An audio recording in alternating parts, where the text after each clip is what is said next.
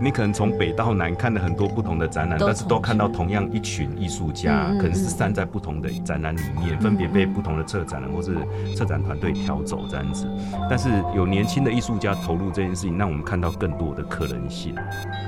所以说，现在艺术跟设计这个分野没有那么明显，其实我觉得是有点加速这个呃前卫的概念普及化的动作。典藏 Art Touch Art Bience 艺术环境音。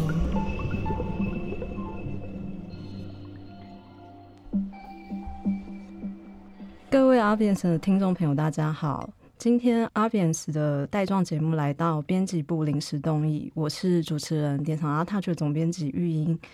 艺术环境音，然后 Ambience 这个节目是由典藏 Touch 所制播的 Podcast 节目。今天我们要谈的主题是关于台湾的光节图鉴。嗯，因为台湾近十年来其实有非常多艺术造节的一个现象，包括北中南其实都有很多光节相关的庆典，像是宝藏岩、关渡光艺术节、月经港，还有龙旗光节、空山祭等等。像国美馆，它在近年其实也主办了光影艺术节。对，那像国美馆也主办了光影艺术节，然后也来到了第四届。今天这一集，其实我们是来聊一下二零二三年的光影艺术节数据光镜它的一个策展的一个面向。那我们邀请了两位，就是光影艺术节的策展人叶廷浩还有邱志勇，然后来到了我们今天的节目。那先欢迎两位。哎，大家好，我是叶廷浩。那我是这一次光影艺术节数据光景的共同策展人之一。平常我是应该大家比较知道，我是作为呃新媒体艺术家的身份，以及平常都是在从事印象艺术的创作跟推广。那我们欢迎廷浩，然后也请邱志勇老师稍微跟听众朋友介绍一下自己。好，主持人好，呃。大家好，我是邱志勇。那目前是任教于国立清华大学的艺术学院科技艺术研究所，长期在校外的一个服务，其实也是担任策展人的一个角色。那这一次很荣幸跟廷浩有机会一起来策划第四届的呃国美馆光影艺术节，因为。应该说，现在的确有很多北中南的光节，对。然后我想说，两位老师其实有时候可能是以策展人，有时候也许是参展艺术家的身份，然后也许都有多多少少不同深浅的状态参与过，就是台湾北中南各式各样跟光节有关的庆典。那这一次就是像你们两位是共同策展人，然后。参与了这次国美馆主办的光影艺术节，想要问一下两位，就是策展人在实际参与跟执行之后，其实你们自己会怎么感受到？就是实际在生产的过程中，会怎么样感受？说，哎，国美馆的这个光影艺术节跟其他北中南的不同的光节的节庆，你们会觉得有哪一些不同呢？我自己是参与过去年底、今年那个月经港灯节。那我参与的部分是那个由吴继娟策划的，在盐水旧仓库的部分的一个展区。根据我自己参展展出跟这次做策划，我觉得可能一个比较大的不同的点是，毕竟国美。馆它其实还是有一个推广数位艺术的任务在。那其实他们在这个策展的应该说是要求吧，他们有特别强调这一点。所以，呃，我们在选作品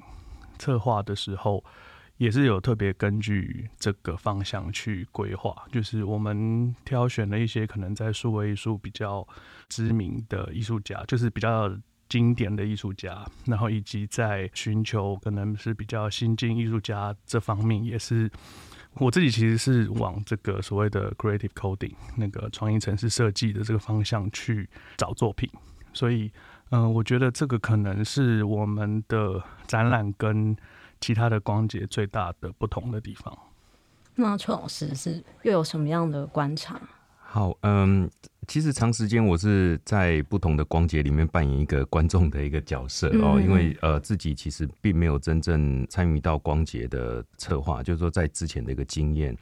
那我自己去过宝藏岩，去过关渡的光节哦，那也去过月经港。其实我们可以发现，大概台湾从两千零二年开始在推文化创意产业的时候，当时有一个很重要的口号，就是一城市一特色，一乡镇一庆典。所以造成了就是说，全国各地其实不只是光艺术节或者光影艺术节，包括了灯节，包括了其他的一个艺术季，都大量的去采用这种光的一个艺术或者光影的艺术哦。那原因就是说，除了在白天我们可以看到艺术的造型，可以互动，可以有不同的艺术观赏的行为的产生以外，更希望在比如说在黄昏，或是说在晚上，能够再开启另外一种观赏的一个经验。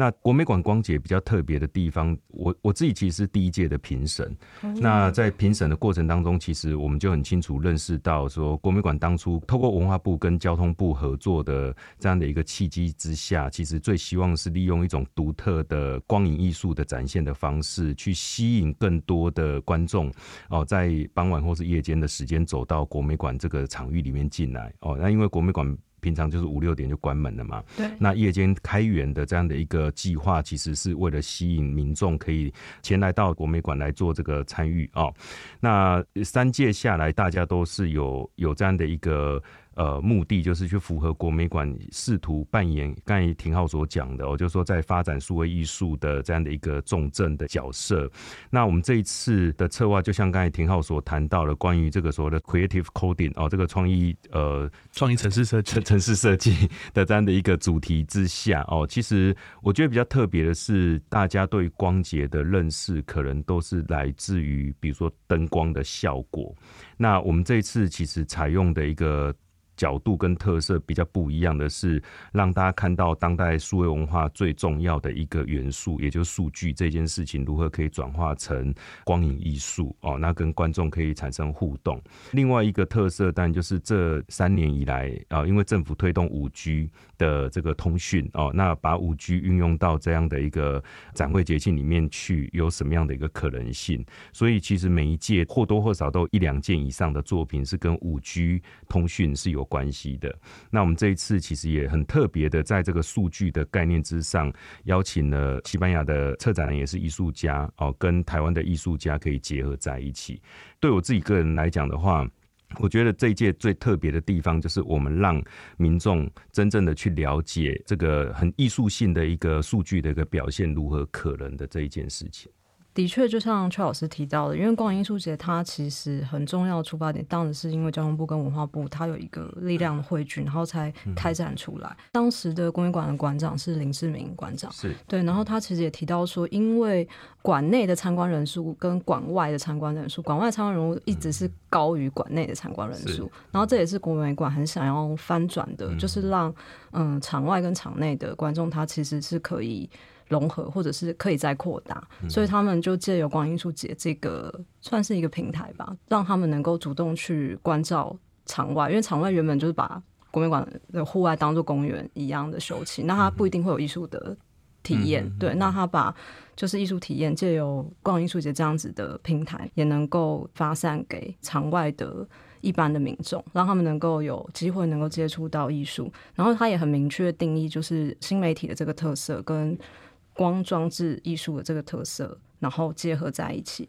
那自己本身是很好奇，说像这次数据光影艺术节，因为它就是利用国美馆的户外，然后来做作品的安排。我其实还蛮好奇，就是选件上有什么哪一些亮点？这个很大一部分是由布塔来负责。那能不能请布塔跟我们解释一下，就是这一次嗯数据光景光影艺术节的部分有哪些亮点作品是您个人非常推荐的？呃，我们这边其实有一个思考的点是，像我们这次的主题名称是数据光景，那也就是说，呃，我们有一个思考方式是，现在的很多艺术家他其实都是用所谓的运算，或者是他是去收集资料来做一个形式转化，来作为他的艺术表现。那这个东西，我们就觉得说，如果我们挑选一些可以跟观众互动。意思也就是说，就是观众在体验这件作品的时候，他其实正在操作数据。那我自己就非常想要把这个比较抽象的概念去具现化出来，所以在挑选作品的时候，就特别会往这个方向去思考。那呃，我觉得跟数据一起玩耍。呃，有一件作品我非常喜欢，就是这一次我们邀请了那个知名艺术家 Zachary Liebman，他有一件反射研究的作品，那其实就是一个可以体现观众如何跟数据互动，如如何跟光影互动的一个最好的表现。他的作品形式是，他其实作品本身可以说就是一个艺术家写的演算法。那这个演算法是关于，就是光线，它其实是制作了一个模拟光线去做折射跟反射的环境，只是它在利用了实体的，例如说它切割了一些透明亚克力的形状，在一个光桌上，让观众可以自由的去操作这些亚克力，但是同时你会看到在大荧幕上投影出来的是虚拟的光线，在这个。跟亚克力方块如何互动之后，所展现出来的一个彩色绚烂的光影的变化，等于说观众可以亲手去操作这些光线。那再来另外一件是由呃日本艺术家立原俊一以及神田龙比较了这三位艺术家合作的一个碎形的作品，它其实也是类似的概念，就是他们创造了一个光环境空间。他们这个光其实是投影机所制造出来的，观众可以直接跟这个光去进行互动。就是呃，我们本来的认知是光如果被挡住了，它会产生影子。但是他们这件作品里面，他们的产生出来，观众去挡到这个光所制造出来的影子当中，又会产生其他的不同的光影的变化。这个其实会有一点稍微违反人的直觉。嗯，所以其实会制造出一个很特殊的感觉。嗯嗯嗯。那以上这两件作品，我们其实自己有一个分类叫做数据运算介入。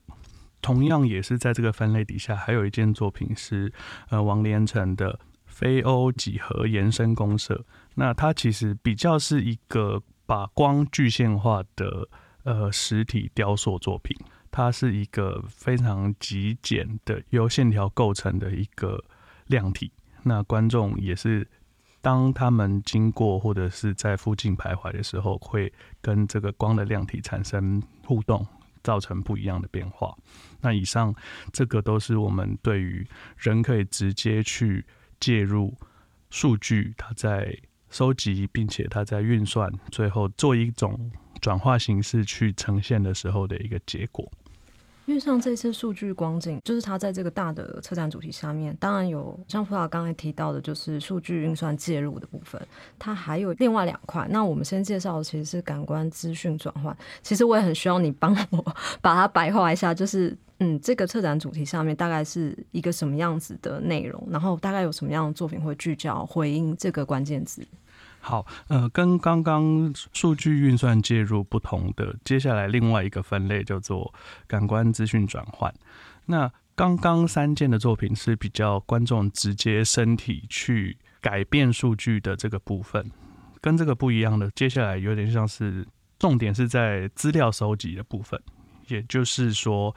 呃，接下来的作品其实是比较偏，它是将某一个已经存在的资料，他去做呈现给观众观看，或者是他去在作品现场去收集你的资料，或者是收集其他非生物的资料去做一个呈现。首先是要介绍，呃，握手工作蔡依婷的《紫光花》这件作品。那依婷她这件作品，她其实去制造了一个数位的地景。那这个数位地景是由他们制作了很多非常大量的仿生植物的形态，铺满了整个草地去做一个呈现。那这个每一株仿生植物，它其实又会有自己的一个韵律。它除了每一株有自己的韵律之外，它还会跟其他别株去整体构成一整片的资料，就是看起来就会非常像一个数据海的感觉。再来是四零四 NF 的青苔，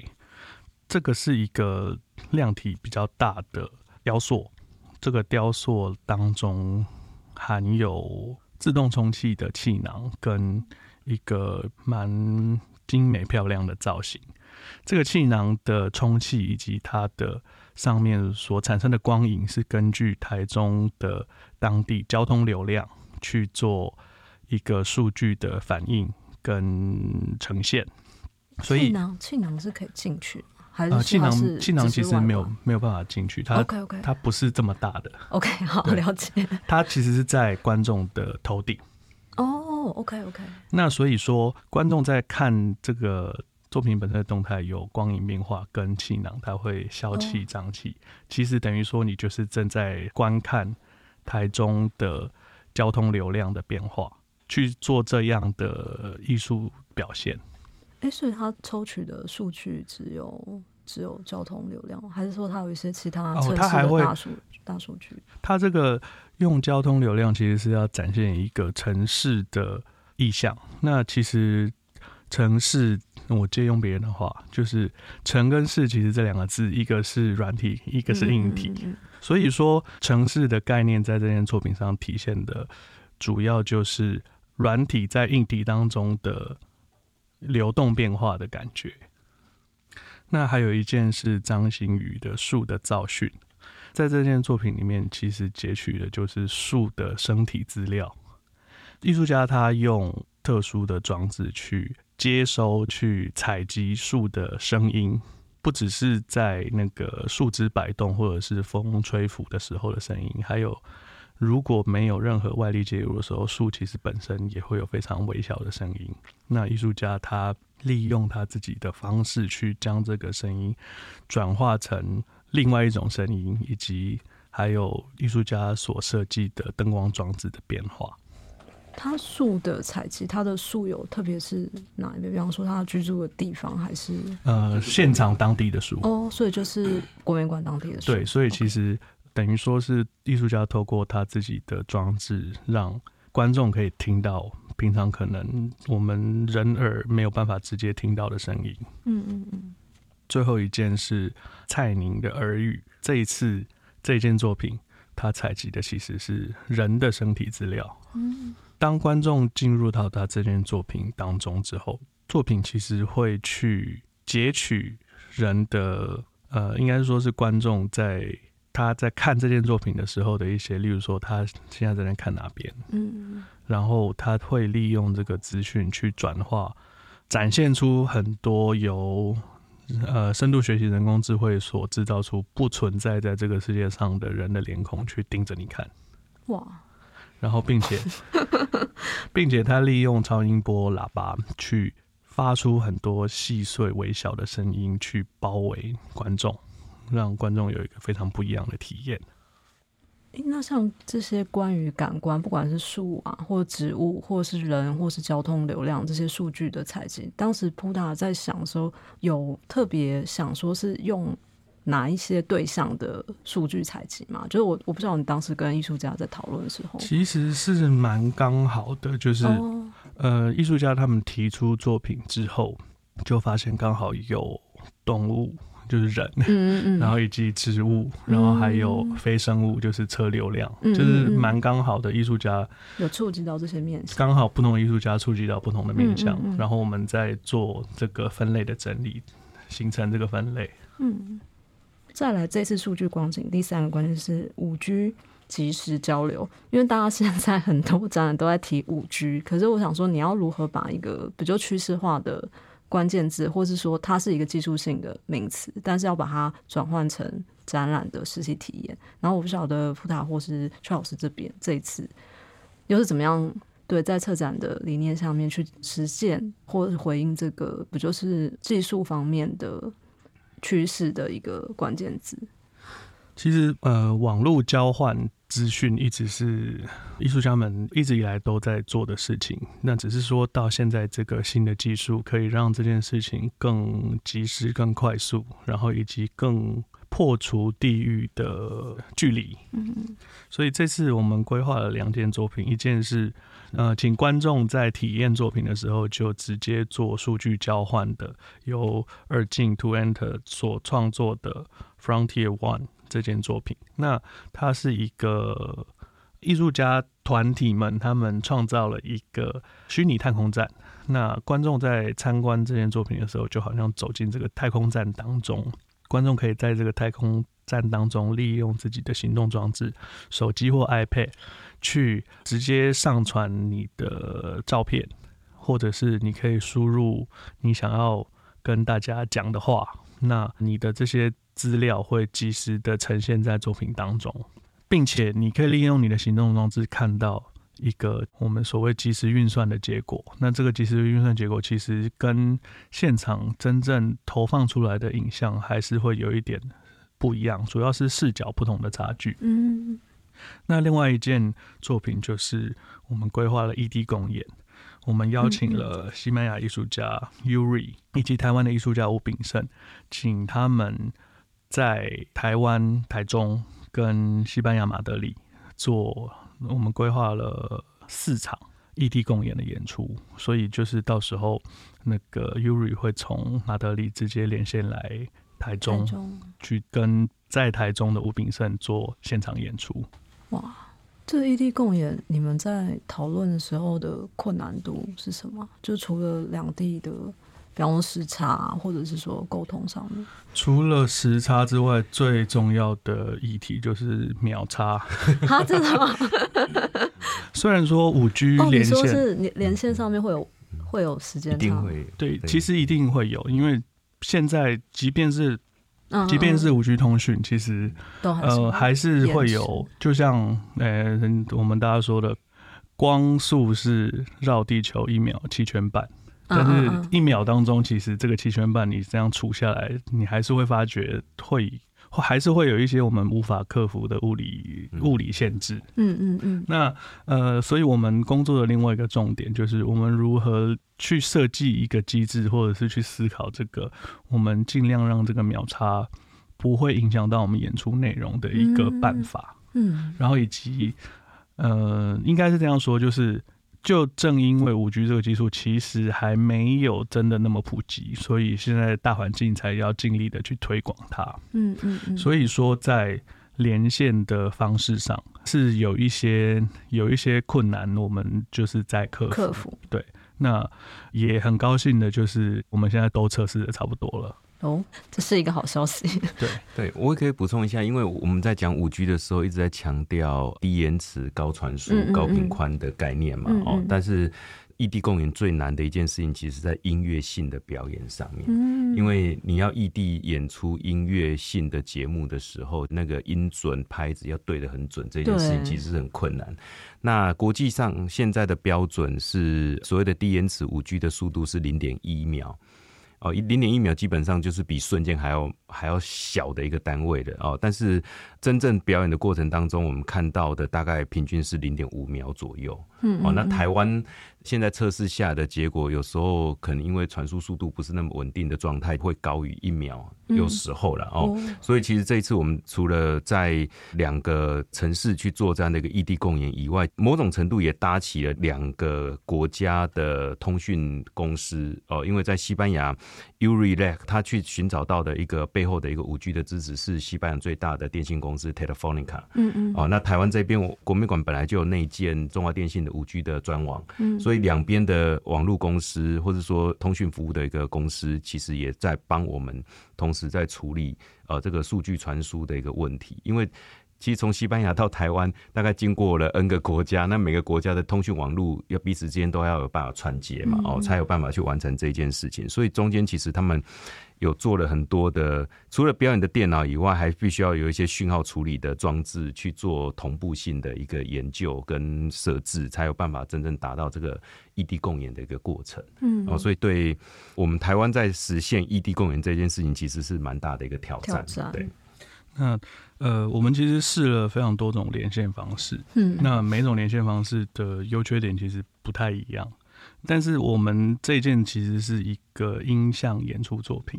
音像演出作品其实会有一个重点，是我们的声音跟我们的影像要如何做搭配。虽然说这个五 G 通讯可以把延迟降掉一秒，嗯嗯嗯，或一秒以内，但是其实这个一秒对声音跟影像的搭配就是一个非常大的挑战。嗯，所以其实经过这样非常辛苦这么多次的测试，我也是蛮期待我们这一次的演出的嗯嗯，的效果可以怎么样？对。之前有类台湾有类似的利用这种方式来嗯。五 G 技术，然后其实透过五 G 五 G 技术异地共演的案例已经不少了，嗯。但是呃，想要做到这么呃精准嘛，精准，或者是就是这个要求非常高的案例，好像真的不多。嗯过去我据我所知的案例都是，如果它有比较大的延迟，这个比较大的延迟可能是一秒左右，嗯嗯，是嗯对他的表演不会有太大影响。嗯，所以某种程度来说，我们提出这个作品是有一点自我挑战。嗯嗯嗯。然后其实像除了就是展览本身，然后这次的数据光景其实很重要的一部分，还有包括国际论坛的部分。因为我觉得像应该说艺术节或者是说视觉这些东西，其实观众在参与的时候，当然感官或者是说他的经验会很直觉的影响到他。可是其实像在知识的架构或者一个艺术节它论述的这个部分，其实我觉得也是。嗯，怎么讲？它最基底是很重要的部分，但这个部分我觉得它没有一些视觉上面可以去装饰，但是它能够用对，比方说讲者或是主题的结构，然后来展现论坛的一个策划。那这一次其实是邱老师负责国际论坛的部分，然后也想请邱老师跟大家分享一下关于这次数据光景国际论坛的部分，您是怎么样 结构这一次的论坛？好，呃，这次的论坛其实我们把它设的范围是比较开放一点哦。那所谓比较开放一点的原因，是因为我们希望谈的议题其实还蛮多的。除了这一次光影艺术节里面的艺术家以外，我们也邀请了四个国内外的一些专家来跟我们做专题演讲哦。那在题目上面来讲的话，第一天在一月十四号，其实我们设下的主题叫做“速度与连接”。就是希望谈五 G 时代之下的这个科技艺术的展演的挑战跟可能性在哪里，所以我们邀请到了这个文策院的副院长张文英副院长来帮我们谈文策院他在主导整个台湾所谓的未来内容这件事情到底如何可能哦？因为文策院从文化部分出来之后，基本上他们就一直往内容制作跟这个所谓的一个。比如说，跟产业界如何能够策进呃对，可以一起策进他们的一个投资啊等等的一个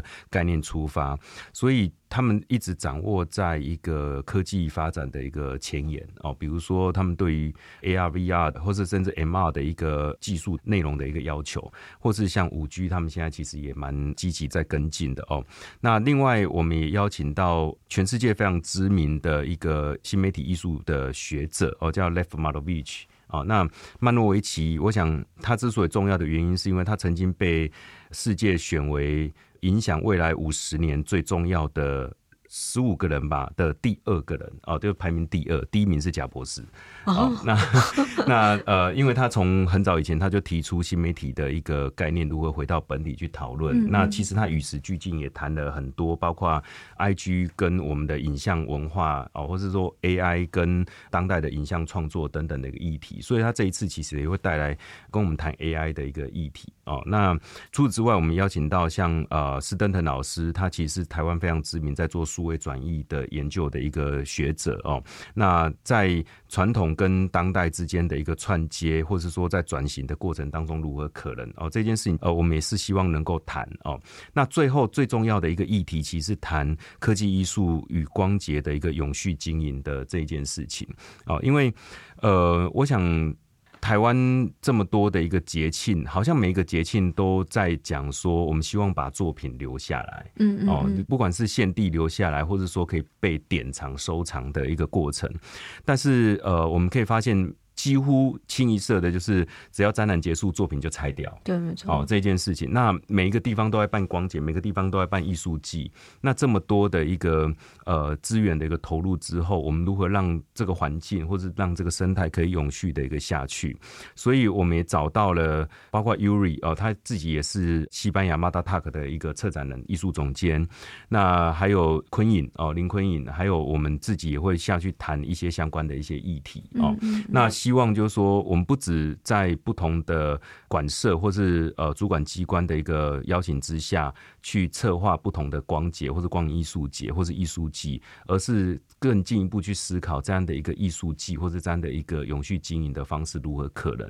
那其实，在国外我们常常看到。这样的一个节庆，它能够永续，所谓的永续经营，不是三年五年这个计划就结束掉哦。因为台湾大部分可能都是以计划的一个形式来做哦，比如说第一届、第二届、第三届，然后就换一个名字，又从第一届开始，第一届、第二届、第三届。但是我们看到国外，比如说林芝，它可以一下去就二三十年，然后同一个策展人、同一个团队，他们可以永续的不断的去提出更新的一个议题哦。那这样的问题，其实我们也是希望台湾的公家馆舍，尤其是国家一级的馆舍，他们可以真正的去思考如何让一个节庆可以真正的永续经营下去，而不是因为政治或是呃文化资源的呃突然涌现出来，或者突然的匮乏而造成它的一个巨变这样子。所以两天的国际论坛在一月十四、十五号，我们就希望把艺术家、创作者。哦，学者甚至产官学的一个代表都能够聚集在国美馆的国际会议厅里面，我们来谈这样的一个议题。那时间虽然很短，但是我们还是希望能够快速的，不能说产制啊，哦，就说可能就是大家可以提出一些自己的心得，大家都有经验嘛，哦，大家的心得，然后如何为这样的一个环境，或是为这样的一个译文生态去做一些贡献。其实这一次除了光影艺术节的作品的展览以外，我们也规划了一系列的教育推广的活动。那有两场关于五 G 应用在展演创作的工作坊哦。其实第一场在十一月十九号星期六下午就展开了哦。那第二场是在十二月十一号，也是星期六的下午哦。我们也是邀请到创作者，包括这次展览的呃跟表演的吴炳胜 To Enter，他们共同跟实践大学的蔡尊宏老师来谈这个。的数据光景当中的五 G 应用相关的一个议题。那除此之外，除了我刚才所谈到的国际论坛以外，我们也有专家导览。从十二月二十四号圣诞夜开始，到一月七号、一月十四号、二月四号，几乎每隔一周或者两周，中间有跳过农历年了哦，就我们就会有市场的一个专家导览，包括了廷浩，包括我自己，我们也邀请到了林坤颖，邀请到了创作者呃庄志伟哦，庄志伟他自己其实也有参加第一届。的光节的一个展览，来做这样的一个呃专家导览，那也希望观众有兴趣的都可以来报名参加。然后我想问说，像普塔自己感受到，比方说你在结构自己的作品，或者说结构展览上面，那在技术上面你自己感受上会有哪一些的落差，或者说那个角色的换位上面？嗯，当然，如果只是自己的作品参与展览的话，你就。顾好这些作品就好了。嗯嗯嗯。但是这一次的作品就是整个展览。嗯。所以跟艺术家讨论作品发展，以及去思考说，呃，由不同的艺术家去呈现不同的面向、不同的部分，会，呃，一方面是觉得整个 scale 变大。嗯嗯嗯。但是另外一个最大的不同就是。有一些技术没有办法自己去执行，而是就是要由艺术家本身自己去克服。那当然，我是会从旁提供建议或协助，但是就是我觉得最大的差异还是在执行的部分。嗯嗯嗯，因为没有办法全部都执行。对。那因为刚才邱老师有提到，就是关于一个平台的永续，对，因为像当时光影艺术节成立的时候，其实我觉得它有一个愿景，是他希望提供新媒体艺术的人，他有一个可以实践的平台，而且是永续性，因为它等于是国家美术馆去长期资源这个平台能够。嗯，持续下去，我们也很希望它能够永续。但我想问说，就是因为两位都有在学院的经验，然后想说，像这样的平台，其实真的对新媒体的，比方说艺术界的学生，或者是说像学院的生态来讲，它是真的有帮助的吗？我说，就是一个永续的可以实践的平台？呃，基本上来讲，我个人还蛮乐观的，然后就说，我觉得一呃一定会有帮忙啊，一定会有帮助。比如说这一次布塔最主要挑出来的、邀请到的这些作品，其实我个人看第一次的时候，我也很喜欢，所以基本上我们没有换作品。哦，基本上都完全没有换作品，没有打枪，对，也没有说，哎，我们邀请来，后来说，呃，不，这个不要了，做不下去这样子。嗯嗯。那另外一个特色，其实也是我长期以来策展我自己心里面的一个宗旨、一个目标，就是能够尽量拉拔年轻的艺术家。嗯嗯。所以这次的艺术家其实有四组吧。都是新人，嗯，而且基本上他们都是为了这一次的展览去做新的献地创作。哇塞，做超级有诚意。对，那年轻的艺术家在学校里面，或许他们还不够成熟，嗯嗯，哦，但是我觉得成不成熟的这一件事情，必须要在一个实物的场域里面去磨练。嗯嗯，那我们能够提供的其实是这个实物的场域，加上我们自己，包括葡萄，我们都在学院里面有教书。对，我们或许没有办法帮他们做呃实际的 hands on 的去做创作，但是我。我们至少可以提供他们一些观念、一些想法哦。那包括比如说，我们这次其实遇到的一些状况，比如说国美馆场地的限制，嗯嗯，哦，那包括呃，国美馆是一个开放的园区，它有很多不同的动线会进入到这个广场里面，所以其实我们也必须要去思考，说哪一些作品放在什么样的位置上面，是真正能够去符合观众的观影经验。嗯嗯，哦因为其实台湾的观众在观赏作品的过程当中，其实让艺术家还蛮心惊胆战的哦，就作品。很容易被热情的观众把它触碰啊，或是弄坏掉这样子哦。所以其实中间我们有思考过很多不同的动线、不同的位置，到最后确定下来之后，对我们来讲，我们觉得现在是最理想的一个状况。嗯嗯。那所以这样的一个场域，或是说台湾有这么多的呃光影艺术节、光节、灯节等等，其实我们在每一次都有看到一些新的作品。哦，出现，比如说可能是艺术家带着自己的学生，或是比如说像廷浩他自己是老师，带着自己的学生，或是呃别的学校老师也带着自己的学生出来，那慢慢的，包括在。空总当代文化实验场的 Dom，或者在呃宝藏营，我们看到实践学生、北艺学生的一些作品等等。那慢慢的，我们就可以让这个永续有一件事情，其实是代代传承这件事情可以往下走。否则的话，前几年其实我们遇到一个比较大的一个状况，是在挑作品的时候，怎么样都是同一群人，所以你可能从北到南看了很多不同的展览，但是都看到同样一群艺术家，可能是散在不同的展览里面，分别被不同的策展人或是策展团队挑走这样子，但是你就会发现，就是说，如果从基隆一直到屏东，可能哎，呃，我随便举例，比如说呃，廷浩就出现了两次、三次这样子。嗯，但是有年轻的艺术家投入这件事情，让我们看到更多的可能性。而且对对我自己来讲哦，就说我觉得新媒体艺术本来就是必须要与时俱进，然后年轻人所提供的想法跟创意，其实是在这个与时俱进的科技创作里面是很重要的。哦，因为我们总会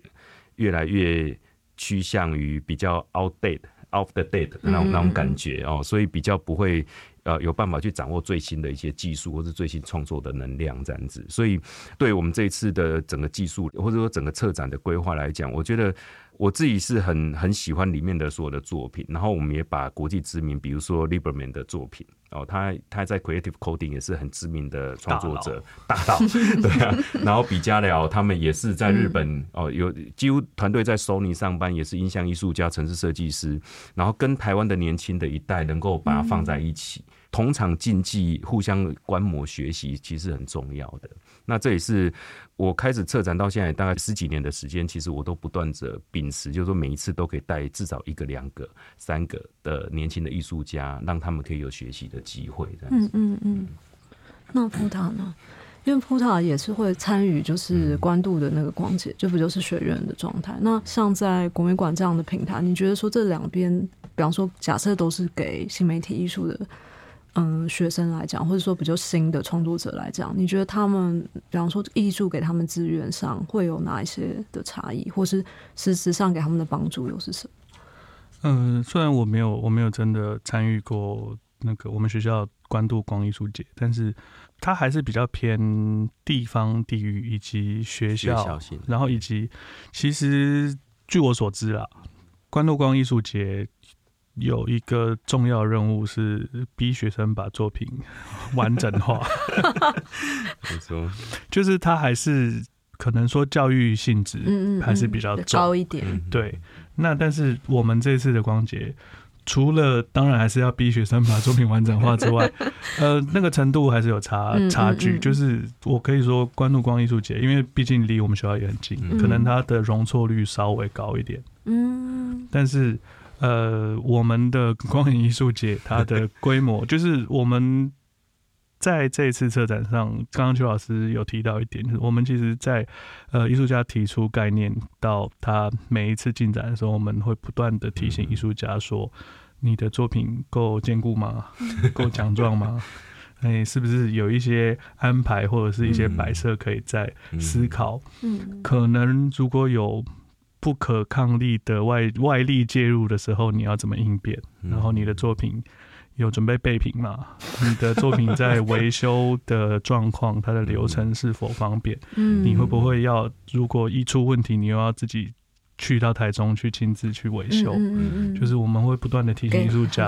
这些建议跟参考。嗯嗯，嗯。尤其在户外展览，其实不考验超大，对不可抗拒的因素更高，天气的问题啊、冷热啊、阴雨啊等等这些问题，潮湿啊，都是他们必须要考量的。嗯嗯嗯，还有观众的热情对度，观众的热情，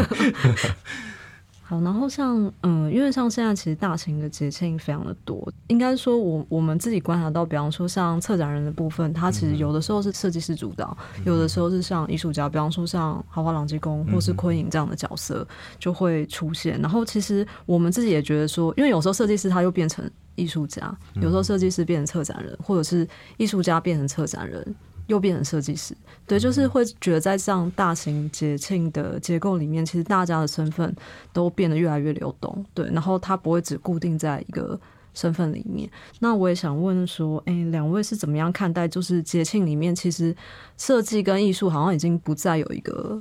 非常明确的分野，或者是说你们其实觉得那个分野还是存在？就我其实也很想要听听两位关于这个现象，因为已经持续很久的现象。我先讲好了哦，我我觉得在数位的一个时代，真的很难分艺术跟设计了。嗯嗯哦，因为我比如说以廷浩的角色来讲，他是一个声音的艺术家，他可以做影像，对，但是更重要的，他必须要做城市设计。哦，所以这个嗯城市设计其实数位艺术里背后必备的一个很重要的元素嘛。嗯所以其实，在数位的时代里面，对我来讲，艺术跟设计这两件事情，其实已经变成是表里之间的互为一体的一个关系啊。那台湾。我觉得在国际上也是这样的一个趋势，哎，就是说，我们慢慢看到哲学家可以去当策展人哦，学者可以去当策展人，那策展人可以去创作哦，创作者可以来策展，所以他们角色开始不断的转换的过程当中，反而可以激荡出更多不一样的呃视野、不同的观点或者不同的火花。那像台北双年展之前也历年好几届都是邀请哲学家、里大知名的学者来策展嘛，哦，嗯嗯，那我们也可以看到这些理论或是很生硬难懂的一些学说，到底如何把它变成是一件一件的一个作品？这个其实是还蛮挑战一个学者他。读了那么多书，想要去跟实物界创作者去连接的这个关系的一个工作哦，但在当代我们可以发现，每一个人都不是万人的，嗯所以其实越来越多的是团队合作的可能性哦。那我觉得这个这个团队合作也有好处，其实就是互相彼此之间的讨论，或者说观念的沟通、互补长短等等的一个问题。所以我记得我在很多年前，我也是在这个台北数位艺术中心这个地方访问朗基公。哦，那那时候是我自己做的一个研究案，我就访问了他们。那那时候我记得是昆影吧，他们在跟我讲的时候，他其实一直在谈他们的理念，他们理论其实就是混血混种。嗯哦，那四个人彼此之间都有自己的专长，但是他们其实在创作过程当中是一直不断的在讨论，不断的在交流，到最后才会真正动手去做。嗯，那这样的一个概念，其实是当代我们在讲跨领域创作很重要的一个精神啊。嗯嗯哦，所以其实我们也鼓励学生。不一定要是全方位的全才，术业有专攻，但是可以跟别人努力的去做沟通跟呃创作上面的一个协调。所以其实这一次心仪邀请我们两个一起策展的时候，我觉得应该也是互补的一个角色。嗯嗯。但是我自己是比较站在于一个呃第二策展人的一个角色去看这件事情，因为我也蛮想看到，就是比如说由廷浩来做主策展人的这个整个发展的一个过程会变成什么样的一个状态。那包括策展论述，其实我们就是他写完了丢给我，然后我我可能就修饰一下，再再增加一些我的想法，再丢回去给他。哦，类似类似这个方式来共同想象这个展览可以长成什么样子。所以对我来讲，就是跨领域艺术设计，甚至工艺，甚至呃以前我们在讲的电机、机械、资讯工程、资讯管理这些东西，应该都是已经被打破了才对。嗯嗯嗯。嗯，虽然说现在艺术跟设计真的你很难去切一条很明显的线，去说这个是艺术，那个是设计，但是我觉得还是有一个观念，就是在艺术创作的时候，可能艺术家在可能技术的运用或者是概念的发想，它可以更前卫或者是更小众一点。然后当他把他的作品实践出来之后，让有点像是推广，或者是从金字塔顶端往下延伸去发展。所以说，现在艺术跟设计这个分野没有那么明显。其实我觉得是有点加速这个呃前卫的概念普及化的这个动作。嗯嗯，然后再来，我其实是想问说，因为像现在光洁这件事情，它还是回到说，它虽然是在。傍晚或是晚上发生，对，但但是它其实还是有一个公共艺术的本质在里面，对。那我也想问两位说，嗯，因为其实台湾的公共艺术已经发展那么久，其实它的一直在转变，因为有些是可能是像工作坊，但它其实也是公共艺术的一部分，然后有些是它可能是会慢慢消失，然后不一定会永远存在的，它可能会有退场的方式，对。那两位是怎么样看光姐她在公共艺术里面这个定义里面的？他扮演的角色，或者说他是不是可能创造新的一个人，还有公共艺术体验的一个方式？我没有办法回答，可以帮我们做结尾。好，嗯，其实。台湾公共艺术的整个发展还蛮局限在公共艺术的设置法上面，嗯嗯哦，因为其实比如说对有很多结构的法规的问题，然后他们可能从一个比较传统公共艺术一定是固体的，一定是一个有量体的，一定要放在某一个特定的角落占建筑百分之一左右的一个比例的这样的一个呃法规的一个限制。那所以其实大家对于新媒体艺术或是机械动力，或是这种所谓的临时性的展会节庆所带来的公共艺术的概念，会比较担忧一点。也就是说，一个作品没有办法在那个地方放很久的时候，大家就会去质疑说，那它到底是不是公共艺术？嗯哦，就从最传统的公共艺术的一个角度出发。但是我我自己的观察，在大概过去八年、十年吧，大家开始思考说，哎，有没有一种可能性，是让比如说机械动力啊，它可以让公共艺术动起来？那动起来的这件事情，当然就会比静静的放在那个角落更吸引人嘛。哦，但是呃，动起来，当然就遇到了维修的问题。对，所以其实。比如说像朗基公他们的作品，现在也是用以一种静止的一个状态来做展示嘛。哦，这个对我们来讲是有点可惜的啦。那呃，这两年开始慢慢大家在谈的，比如说用展会节庆的方式去形塑另类的公共艺术的展示的一个方式，我觉得有趣的地方就是，比如说像我们在策划的光节，它最主要诉诸的观影的经验，其实在傍晚以后。对，但是我们。却不能够忽略，在白天当观众走进来的时候，他看不到光影变化太太鲜明的时候，我们要用什么东西给他看？所以，他回归到一个对于造型性的一个要求哦。那这个造型性如何能够在没有光影变化很清楚的一个环境之下，让观众仍然可以认知到这个是一件作品？哦，那他值得被期待，可能观众可以多留一点点时间，他就可以看到他另外一个面向的这件事情上面开始去做考虑。哦，那当然也开始考验着艺术家在创作的过程当中，他必须要去思考白天可能会需要比夜晚还要更加的美丽 这样的一个这样的一个状态哦。所以其实，比如说光姐这样举办下来，我们呃，包括我们自己在当评审，我们都会用同样的标准去问，比如说策展人，或是说像呃提案的团队，就是说，哎，作品很好，那白天他可以看到什么？嗯，哦，那或或是说，你们在白天期望给观众看到什么？哦，这个这个问题其实最主要是从观众的一个角度回过来去思考作品，因为大家都知道观众其实很挑的，然后一百个观众 一百种不同的一个观影经验，所以他们一定会有很多不同的想法、不同的意见。哦，这个其实是一个我们现在看到，呃，当光节或者是这些展会节庆慢慢变成一个公共艺术的概念的时候，他必须要思考的一些面向，这样子。那今天就是非常感谢廷浩跟邱志勇老师，然后来。录制我们这个关于数据光景，然后介绍了不管是从内外，然后介绍这个展览几乎非常完整的一个全貌。那欢迎有兴趣的听众，其实可以在十月三号之后开始关注光影艺术节，他们会有一系列的活动，一直持续到农历年后。对，那今天非常谢谢廷浩跟邱志勇老师，那我们就下次见，谢谢，拜拜，拜拜，拜拜。